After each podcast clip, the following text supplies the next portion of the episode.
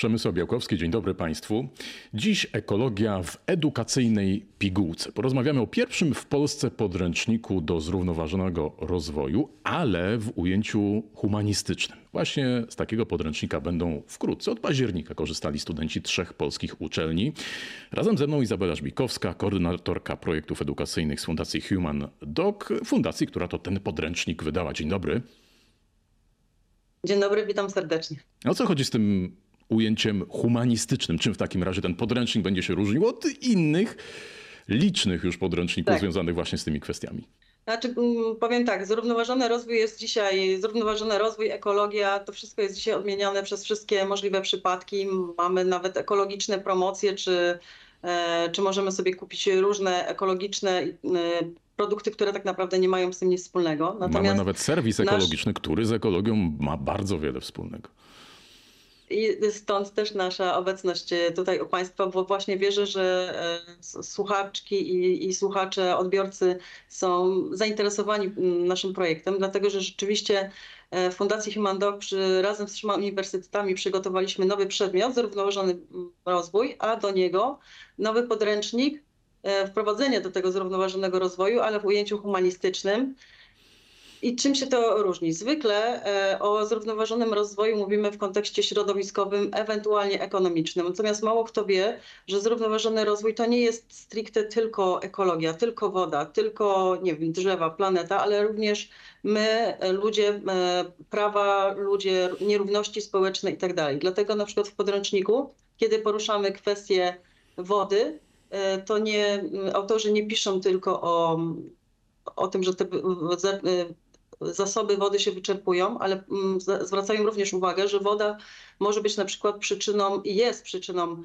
e, konfliktów zbrojnych, aktów terrorystycznych, że również powoduje podziały klasowe, na przykład w Jordanii, nie, nie wiem czy, czy nasi słuchacze zdają sobie z tego sprawę, że w Jordanii posiadanie własnego zbiornika na wodę oznacza e, jakby przynależność do innej grupy klasowej e, bo tam metr sześcienny wody kosztuje nawet 20 dolarów, a u nas dla porównania 7 złotych więc to są ogromne różnice. E, zatem wprowadzenie do zrównoważonego rozwoju, podręcznik akademicki, który przygotowaliśmy w Fundacji Human Doc z Uniwersytetem Warszawskim, Opolskim i Wrocławskim, e, pokazuje ten szeroki kontekst społeczny e, i nie bazuje tylko na wiedzy środowiskowej, ale wychodzi znacznie dalej. To jest wiedza, którą na przykład będą mogli, na której będą się mogli oprzeć przyszli politycy, przyszli dziennikarze, przyszli znawcy mediów, e, osoby, które w jakiś sposób będą w swojej pracy e, zmagać się z, z kwestiami społecznymi, czy, czy po prostu z ludźmi, z innymi ludźmi, tak? I dlatego to jest szalenie ważne. A jaka jest recepta? Jaki Państwo mają pomysł, założenia na to, żeby ten podręcznik czy ten przedmiot nie stał się takim kolejnym, no nauczyć się, zdać, zapomnieć? Przede wszystkim e, nie tylko w tym projekcie, ale w ogóle w fundacji wierzymy, że podstawą zmiany, takiej długofalowej, rzeczywistej zmiany jest edukacja, rzeczywista edukacja, tak? Dlatego mm, podręcznik, oczywiście mówimy o podręczniku, bo on jest taki namacalny, e, bo został i wydany, ale też jest e, jako książka, ale też jest dostępny cyfrowo, bezpłatnie, a e, dzięki naszemu partnerowi, bankowi Santander Bank Polska, także właśnie możemy już teraz słuchać audiobooka też całkowicie za darmo. To wszystko, te wszystkie narzędzia wspierają przedmiot zrównoważony rozwój, który już teraz jest obecny na 13 kierunkach w kraju i to jest ta systemowa zmiana. E, to jest przedmiot, który jest wpisany na, w stałą siatkę programową trzech bardzo ważnych e, ośrodków akademickich w Polsce i kolejne uniwersytety są zainteresowane wprowadzeniem tego przedmiotu. I teraz co robimy, żeby to nie było taka, taka nauka zakuć, tekst, zapomnieć, tak? No, jakby cały projekt też opierał się na tym, żeby to nie była mm, wiedza teoretyczna. Naukowcy wcześniej współpracowali z, z innymi ośrodkami z Norwegii czy z Islandii e, po to, żeby sprawdzić, jak w praktyce w krajach, gdzie już są takie e, przedmioty wprowadzone, czyli właśnie e, tutaj na, na, na północy Europy, kontaktowaliśmy się z nimi, przygotowaliśmy koncepcję kart przedmiotów po to, żeby ta nauka była jak najbardziej praktyczna. I mm, muszę przyznać, że na przykład na Uniwersytecie Warszawskim już teraz e, trwa jak nauczanie tego przedmiotu, no bo każdy, każdy, każdy uniwersytet wprowadza go w, jakby w odpowiednim etapie swojej siatki zajęć. Na Uniwersytecie Warszawskim już się to dzieje i jest to jeden z najbardziej popularnych przedmiotów, na który przychodzą studenci, nawet 150 osób na sali, bo studenci wiedzą, że to jest przedmiot, który nie tylko jest modny teraz, bo modnie jest zajmować się kwestiami zrównoważonego rozwoju, ale to jest przedmiot, który realnie da im kompetencje do tego, żeby odpowiadać na zawody przyszłości. Bo to, co ja powiedziałam, że e, dla osób, które będą się zajmowały, nie wiem, polityką czy dziennikarstwem, to jest tylko punkt wyjścia. Wiadomo, że zawody się zmieniają, tworzą się nowe, nawet pewnie teraz nie, nie wszystko możemy sobie wyobrazić, ale jeżeli damy młodym ludziom narzędzia do ręki, czyli pozwolimy im zrozumieć pewne mechanizmy, tak, no to, yy, to oni mają już punkt wyjścia do tego, żeby budować swoje własne kompetencje. I o to chodzi w tym. A na czym jeszcze wygląda ten praktyczny wymiar? Ja przeglądając ten podręcznik widziałem choćby kody QR i mm, ostatnia część podręcznika e, pokazuje też konkretne miejsca na Ziemi. Miejsca, tak. które no, chyba właśnie najlepiej wskazują, jak e, ten klimat, jak nasze środowisko, jak nasza planeta się zmienia. Tak, dziękuję, że Pan o tym wspomniał, bo rzeczywiście nasz podręcznik no, to jest podręcznik e, multimedialny, czyli zawiera w sobie nie tylko mm, słowo pisane, ale również odesłanie do, do reportaży, które zrealizowaliśmy przy, przy okazji tego projektu. Na marginesie wspomnę, że lektorem w tych reportażach jest Krystyna Czubówna. E, myślę, że dla fanów głosu pani Krystyny to wa ważna wiadomość. E, I w tych reportażach pokazujemy namacalnie fragmenty tego, jak zrównoważony rozwój e, przekłada się na na przykład na kwestie rybołówstwa, tak? I opowiadają o tym naukowcy z Islandii i z Norwegii. E, pokazując, jak w praktyce u nich wyglądają mm, zastosowanie różnych przepisów. Może u nas rybołówstwo nie jest tematem, który poruszy aktualnie całą Polskę, pewnie bardziej ludzi na, na wybrzeżu, ale decydowanie o tym, w jaki sposób dokonujemy połowu, czy rzeczywiście jakby, kiedy mamy ochotę coś zjeść, to, to czy, ta, czy ta opcja powinna być tak dostępna, e, to też jest kwestia dotycząca zrównoważonego rozwoju. Nie tylko ekonomiczna, chociaż jak, właśnie jakby e, reportaże pokazują, że e, ekonomia liczy się, czyli czysty zysk liczy się tylko w krótkim, e, w krótkim terminie. Długodystansowo liczy się zrównoważony rozwój. Bo jeżeli nie podejmiemy właściwych decyzji, to dzisiaj opływamy w dostatek, a jutro nam luksusów zabraknie. I to pokazują na przykład nasze reportaże. Zaś takie obrazy może nie do końca case study, ale takie mm, pokazanie jak w soczewce, e, co się dzieje na przykład w Kanadzie, czy co się dzieje w Arktyce, e, co też jest ostatnią częścią naszej e, książki. To jest bardzo, dobry, bardzo dobre pokazanie relacji na różnych poziomach jak ten zrównoważony rozwój ważny jest w różnych miejscach na świecie. Spójrzmy teraz trochę szerzej na ten kontekst edukacyjny. Tutaj jest mowa o podręczniku adresowanym dla studentów, o podręczniku e, akademickim. A jak w Pani opinii e, w tej chwili wygląda w Polsce ta edukacja? Mówię w szerszym wymiarze, związana ze zmianami klimatu, ekologią, tematami, o których rozmawiamy. Bardzo mnie cieszy, że jest duże zainteresowanie. Tak jak powiedziałam, e, wprowadziliśmy przedmiot na już 13 kierunkach, ale kolejne uczelnie się do nas zgłaszają. Nie dalej jak e, dwa tygodnie temu byłam w kontakcie, w kontakcie mailowym z Uniwersytetem Warmińsko-Mazurskim, e, który sam jakby zgłosił się, z, znaczy naukowcy z tego uniwersytetu sami się zgłosili do nas z propozycją wprowadzenia tego przedmiotu, rozwijania tego kierunku, więc to jest naprawdę budujące. A myśli pani, przepraszam, sami... że, to, że to ma szansę stać się takim przedmiotem jak, no nie wiem, socjologia, filozofia, które to przedmioty są obecne właściwie na każdym kierunku studiów humanistycznych? Ja myślę, że to jest droga przyszłości, bo my dzisiaj nie, e, bo my dzisiaj w zasadzie nie, nie, nie ma żadnej naprawdę ważnej kwestii, e, nie ma, znaczy inaczej Zrównoważony rozwój jest już dzisiaj pełnoprawną kwestią społeczną, która dotyczy nas wszystkich, zarówno w takiej perspektywie lokalnej, jak i globalnej. Zatem to jest tylko kwestia czasu e, i pewnej narracji, tak? No bo mm, są też, mm, wyobrażam sobie, że mogą być przedmioty, które dotyczą stricte zrównoważonego rozwoju, nazywają się nieco inaczej, tak? Ale to jest kwestia tytułu. Generalnie kwestia zrównoważonego rozwoju to jest optyka, nad którą, obok której nie, to nie, jest, nie możemy przejść obojętnie. To nie jest mijająca moda, bo albo y, zaczniemy wprowadzać zmiany, zaczniemy się edukować systemowo y, i tym samym y, zawalczymy o lepsze jutro, mówiąc już nieco patetycznie, albo nie damy sobie na to szansy. Tak? Nie, ma, nie ma odwrotu. Nawet nawet trochę mi się nie chce rozmawiać o osobach, które są sceptyczne co do zmian klimatycznych, bo to trochę nie ma sensu, tak? bo one, y, jakby to się dzieje niezależnie od ich sceptycyzmu. Zatem nie mamy wyboru. To już, tak jak powiedziałam, to nie jest kwestia mody, to jest kwestia już e, dzisiaj jeszcze naszego wyboru, za chwilę już powinności. A czy mamy ludzi, którzy potrafią tego uczyć? Teraz już tak, dzięki naszemu projektowi. Nieco tutaj oczywiście e, słodze Fundacji Humandak, ale zrobiliśmy dużo, dużo dobrego. Ale mówiąc tak już e, rzeczywiście poważnie, mamy ludzi zaangażowanych. Mamy takich, e, takie osoby w Polsce, a słyszałam kiedyś, że nie można e, kogoś jakby zapalić do idei, jeśli samemu się nie płonie.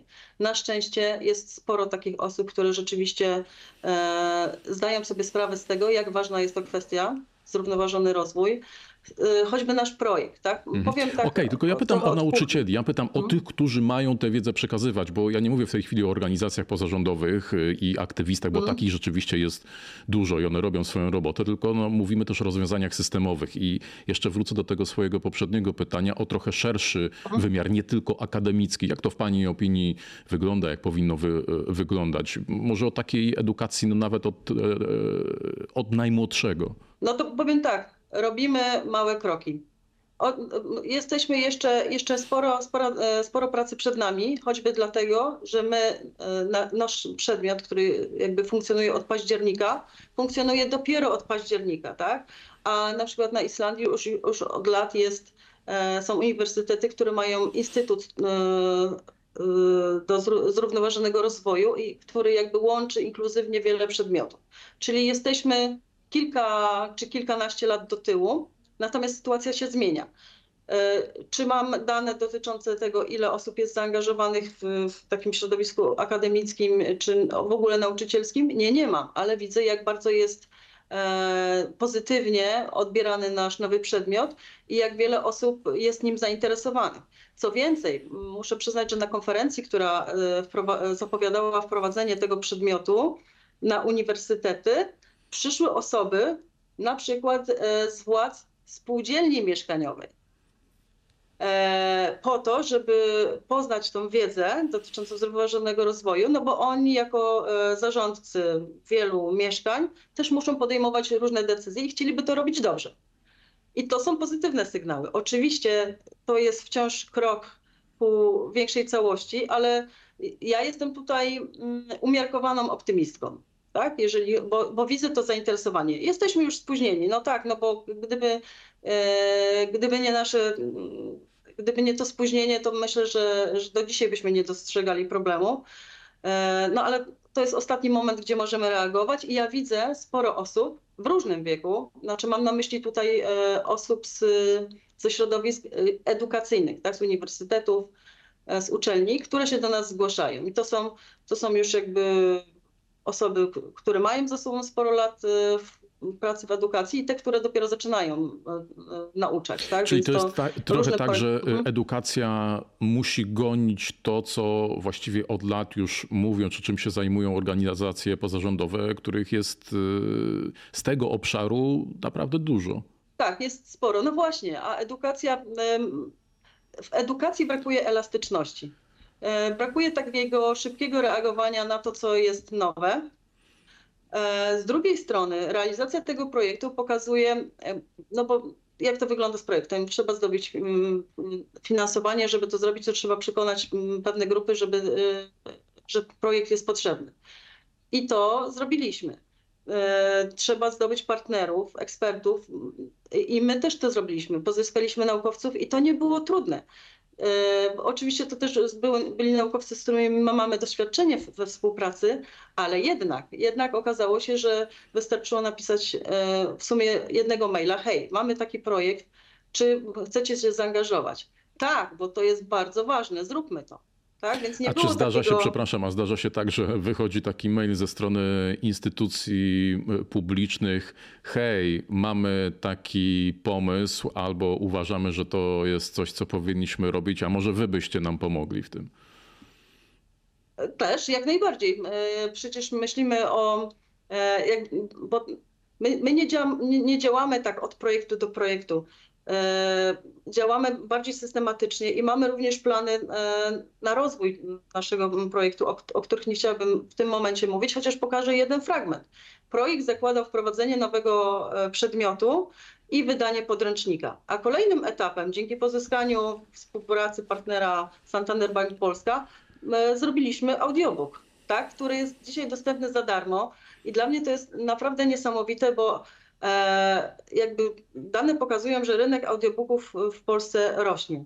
To znaczy, że ludzie traktują to jako nowe narzędzie edukacyjne e, i dlatego powinniśmy to wykorzystać, e, powinniśmy to wykorzystać. Skoro ludzie słuchają audiobooka, słuchają go, nie wiem, jadąc do pracy czy, czy na uczelnię, skoro słuchają audiobooku myjąc podłogę, na przykład ja, albo spacerując z psem, to dlaczego nie?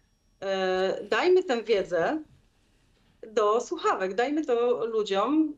Jakby im bardziej ta wiedza będzie dostępna, tym lepiej dla nas wszystkich. Okej, okay, ale mówimy pomysł. cały czas o, no. tym konkretnym projekcie. Chciałbym, żebyśmy go zostawili tak. i jakby jeszcze raz Dobra. próbuję naprowadzić na takie zupełnie szersze e, spojrzenie na to. Zastanawiam się, no może macie, może to sprawdziliście, badaliście, jak to wygląda e, w innych krajach. Czy są kraje, w których dziecko, nie wiem, od przedszkola czy od szkoły podstawowej ma matematykę, język właściwy dla danego kraju, pewnie język angielski jako, nie wiem, czwarty, piąty w kolejności przedmiot, ekologia, zrównoważony rozwój czy cokolwiek e, e, takiego. No u nas u nas tego nie ma i zastanawiam się po prostu, kiedy nadejdzie moment, a może już jakieś jaskółki ćwierkają, że za moment ten moment nadejdzie, bo na razie to jest jeden projekt i rozmawiamy o nim, on jest super, fajnie, tylko że to jest wciąż taki jakby oddolna inicjatywa, tak? Organizacji tak, pozarządowej, współpraca z jedną, drugą, trzecią, może za moment piątą, dziesiątą uczelnią, ale ja mówię o takim totalnie dużym rozwiązaniu, które powie, że to będzie decyzja.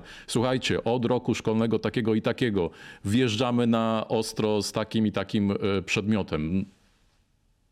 Mhm. To e, jeżeli chodzi o kontekst e, Polski, to nie słyszałam, żeby była taka decyzja, ale może być.